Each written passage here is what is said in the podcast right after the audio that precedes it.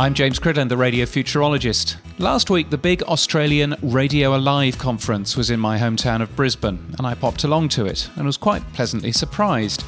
The high quality of the event wasn't the surprise, it's always been a large flash event. The first time I came to it was in 2007 in Melbourne, when their main speaker was Harry Shearer, best known for being that guy who does the voices on The Simpsons, and he was taking questions and answers from people in character. Hi, Harry, Laura from Stella Radio. Hi, Laura. Um, my question's for Ned Flanders. Yeah.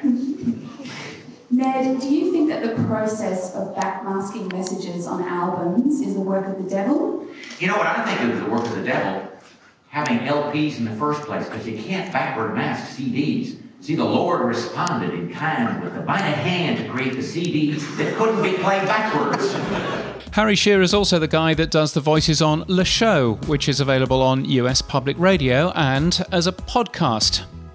Yes, and as a podcast. It's probably the most popular sentence for a radio program these days because isn't everything available as a podcast?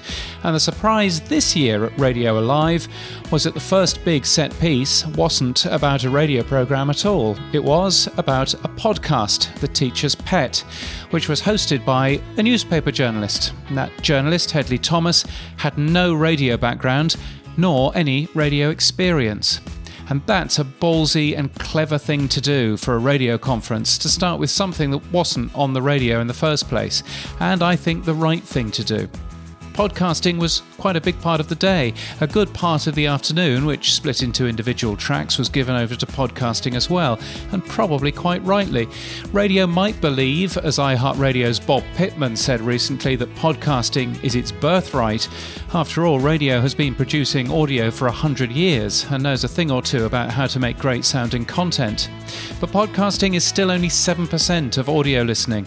It does, though, seem to attract rather more than its fair share of press coverage and excitement.